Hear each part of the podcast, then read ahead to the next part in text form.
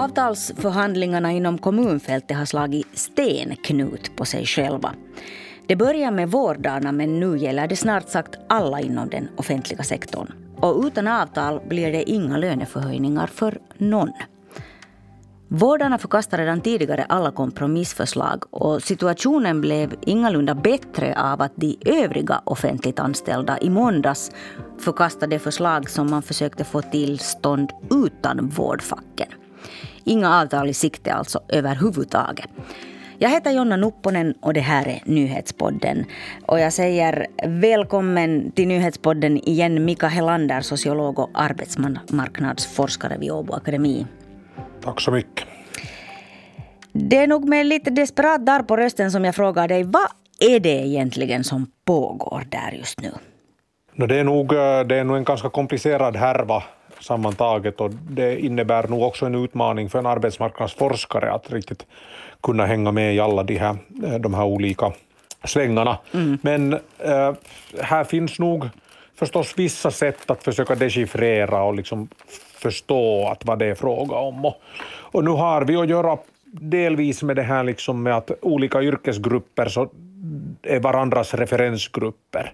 Du jämför din levnadsstandard med din granne så fundera på vad det är grannen jobbar med och, och, och, och då tänker du att det, det här får inte bli så att jag blir efter i, i min löneutveckling och levnadsstandard jämfört med grannen som du har fått, fått bättre avtal. Mm, mm. Så det är nog kanske det som vi har nu som de här sista svängarna i den här valsen. Mm. Så på ren svenska handlar det alltså om att inget annat fackförbund tänker gå med på att vårdarna ska få mer löneförhöjning än någon annan. Varför är det så omöjligt att någon skulle få mer? Egentligen så ska det ju inte behöva vara omöjligt, men, men det, har, alltså det finns grunder till det att att man har ett, ett sånt system som man har, att det är inte av en slump att vi har kommit fram till, till den situation som vi har, att det, att det skiljer sig ganska mycket mellan privat och offentlig sektor, så att inom privata sektorn så eh, är liksom arbetets varukaraktär tydligare och därigenom utbud och efterfrågan kommer åt att styra priset och sen inte endast via kollektivavtalen utan också via de här så kallade löneglidningarna så att ofta hamnar de här privata sektorns löner i samma utbildningsnivåer på mycket högre nivå än, än inom det offentliga. Mm. Och sen utöver det så är det ju det förstås att vi har levt en period på, på till mellan 30 och 40 år i en så kallad nyliberal tidsepok där man då har liksom kört med knapphetens ekonomi för offentliga sektorn. Man har alltid delat på knapphet under en lång period och, och sen däremot så har den här privata sektorn kunnat, liksom, eller den har varit i en bättre förhandlingsposition så att den har kunnat komma till bättre löneförhöjningar. Och nu, mm. nu så har man då liksom ett resultat av det att den här knappheten har lett eh, sammantaget sen med det att den offentliga ekonomin nu i den här balansen har blivit mycket viktigare på grund av pandemin och, och kriget i Ukraina och liksom andra uh, aspekter, gröna övergången och så vidare, så har den blivit mycket mer viktig än den var då under den här nyliberala perioden där man ville bara avreglera och, och flytta över resurser från det offentliga till det privata. Mm. Så att det är liksom många saker som spelar in. Så att uh, det finns en förklaring till varför vi har det som vi har, men det, man kan tänka sig att det nog också inom det offentliga beroende på den här liksom allokeringen av arbetskraft dit var det behövs, så skulle de här lönerna differentieras. Och det har nog också diskuterats en del. Mm, just det, så att man faktiskt inte skulle behöva klumpa ihop offentliga sektorn som en klump. Då. Som ju just nu, åtminstone i den här avtalsrundan, verkar vara det som facken driver, alla utom vårdfacket. Då. Uh, vårdfacken anklagar ju här nu de andra fackförbunden för att vara fripassagerare på deras lönekrav. Vad är din bedömning? Har de någon poäng här? Det som jag kom att tänka på var ju att de kom med en sån här säkerhetsklausul i de här förhandlingarna, de här andra förbunden, då, lärarna och så vidare, att de kan tänkas eh, acceptera det här erbjudna avtalet men att ifall vårdarna får mera så ska de då få samma som vårdarna. Mm. Så att de så att säga eh, liksom låter vårdarna förhandla då bättre löner. Och det här gick ju då förstås inte för arbetsgivaren.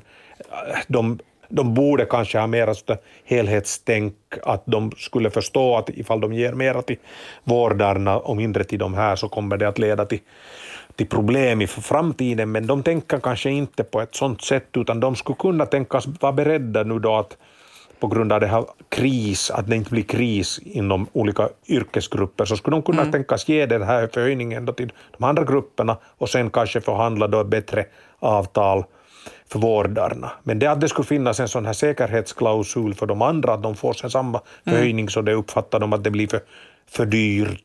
Mm. Och jag kan förstå nu då att här blir ju då lite, det uppstår en sån här gisslan konstellation, att de här vårdarna då eh, på ett sätt upplever att, att de här andra förhindrar dem ifrån att kunna förhandla till sig bättre löner. Här är ju mycket spel och politik, arbetsmarknadspolitik inblandat i det här, även om den här grundfrågan om lön och arbetsvillkor förstås är både allvarlig och viktig. Hur hårt tror du att vårdfacken kan spela det här innan de tappar stöd på något sätt i, hos allmänheten? I tidigare strejker och arbetsstrider så har vårdarna nog haft vanligtvis sympatierna från, mm. från samhället och man har upplevt det via en slags sån här moralisk ekonomi att det jobb som de genomför är så livsviktigt att eh, de är berättigade till löneförhöjningar. Mm. Men nu har vi ju då ett resultat också av en sån här, den här så att säga, nyliberala ekonomistiska eh, tidsepoken på ett sånt sätt att alla grupper eh, anses vara skyldiga eh, att förhandla själva och att man inte ska liksom jobba enligt något kall eller sånt, utan det handlar helt enkelt om intressebevakning och de, de grupper är, är bra och, och, starka som förhandlar sig till bra löner och, och, och liksom löser problem på ett sätt som är i deras eget intresse. Alltså det är en sån kombination av nyttotänkande och, och ekonomistiskt tänkande. Mm. Och i den modellen så är ju väldigt många grupper, de ställer liksom upp på det att, att vårdarna nog, att de är ju bra förhandlare, att de ställer hårt mot hårt och många grupper är beredda att respektera det, den här liksom hårda, eh, det här hårda instrumentet av kollektiva uppsägningar. Det var det sen börjar uppstå problem är sen när skatterna måste höjas och att de här så att säga, privata sektorns manliga professionella grupper som har haft det rätt så bra, så när de måste börja betala mera i skatt för att kunna finansiera det här. Att det, är de, det är de då inte beredda till. Men man tänker inte på ett sånt liksom system sätt i nutida samhälle, utan man ser det mer så punktvis och, och så. Och, och det är kvickheten framom visheten som, som dominerar. Och det, det, här, det leder ju då till, ofta till sådana här lite kaotiska situationer. Mm. Nyttomaximering skulle jag kalla det. Äh, men det där, måste den här one size fits nobody-modellen på något sätt är det liksom nödvändigt att den måste hållas kvar? Inom offentliga sektorn finns ju alla möjliga olika arbetsbilder, utbildningsnivåer och yrkeskrav. Det finns vårdare, det finns lärare, det finns socialarbetare, bibliotekarier, läkare, ingenjörer. Måste de alla få samma?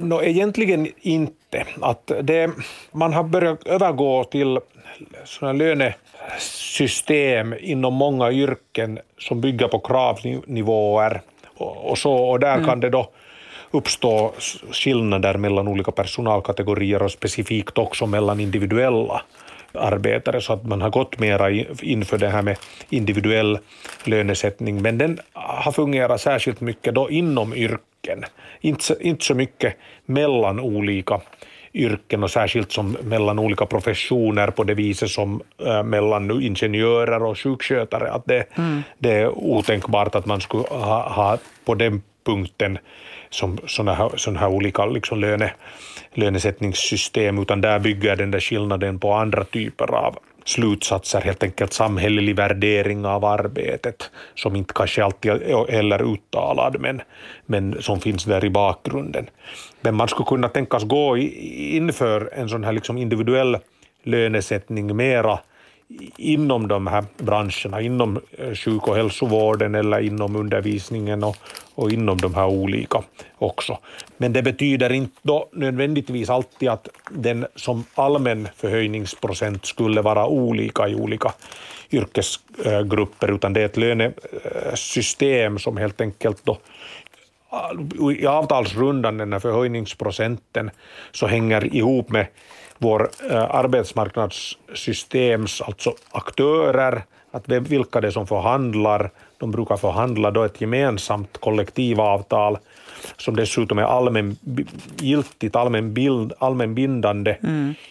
Så eh, förhandlar de för hela branschen då och, eh, och det är då liksom många yrken klumpade ihop i den här förhandlingen. Mm. Att det, det är då inte, man förhandlar inte särskilt för varje yrke så att det hänger ihop med det.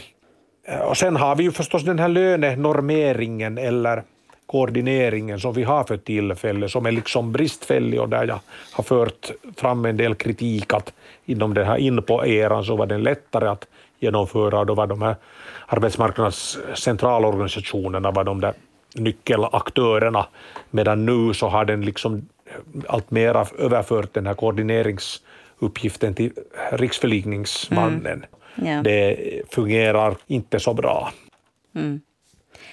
De offentligt anställdas löneavtal är ju då långt ifrån löst och det ser nu ut att det drar in på hösten. Och då finns det risk för lärarstrejk kanske genast vid terminstarten när skolorna börjar. Det finns risk för massuppsägningar inom vården. Och dessutom börjar också löneförhandlingarna inom den privata sektorn på hösten och ska försöka komma överens Kvickhet eller vishet, vad har vi ännu att vänta? No, en ganska stor sån här grundutgångspunkt eh, i sammanhanget är nog den här, det här med inflationen, att hur den kommer att vara. Och på mm. hösten så förutspås den att den, den kommer att vara ännu hög och att räntorna börjar stiga också så verkar det ju som. Och, och allting tyder på att köpkraften försämras. Och de här löneförhöjningarna som vi nu har sett i de här avtalen har varit väldigt låga. Så att det är nog egentligen ett slags regimskifte som vi håller på på bevittnar nu och det är en fråga sen om att om, om till exempel just arbetsgivarsidan, både inom privat och offentlig, försöker hålla sig kvar i det här gamla systemet, nominella låga löneförhöjningar, och utgångspunkten från den låga inflationens och låga räntornas samhälle, så då, då kommer man nog att ha problem. För det är helt enkelt inbyggt i det här systemet att de här organisationerna, arbetsmarknadsorganisationerna, försöker, löntagarorganisationerna försöker försäkra köpkraften och levnadsstandarden för sina medlemmar. Mm. för de här yrkesgrupperna. Och då kommer de att förhandla om, om sådana löner som motsvarar det. Mm. Men Sen förstås så är det ju ett komplicerat system där alla lite sneglar på varann och tittar på att vilka typer av avtal når, når dem, dem och om de får sämre i en omgång än andra så försöker de få kompensation i följande. Så att det, är nog, det kan man också räkna med sen att med det här systemet som vi nu har så är det nog en slags basar, österländsk basar och att den här koordineringen och någon, någon form för reglering och kontroll av det här systemet saknas. Och mm. det är ju någonting som det finländska samhället då borde försöka börja utveckla. Mm. Tusen tack Mika Helander för den här förklaringen. Tack. Jag heter Jonna Nupponen. Du har lyssnat på nyhetspodden från svenska YLE som produceras av Ami Lassila. Tekniker idag är Max Kivivuori. Fortsätt lyssna på oss.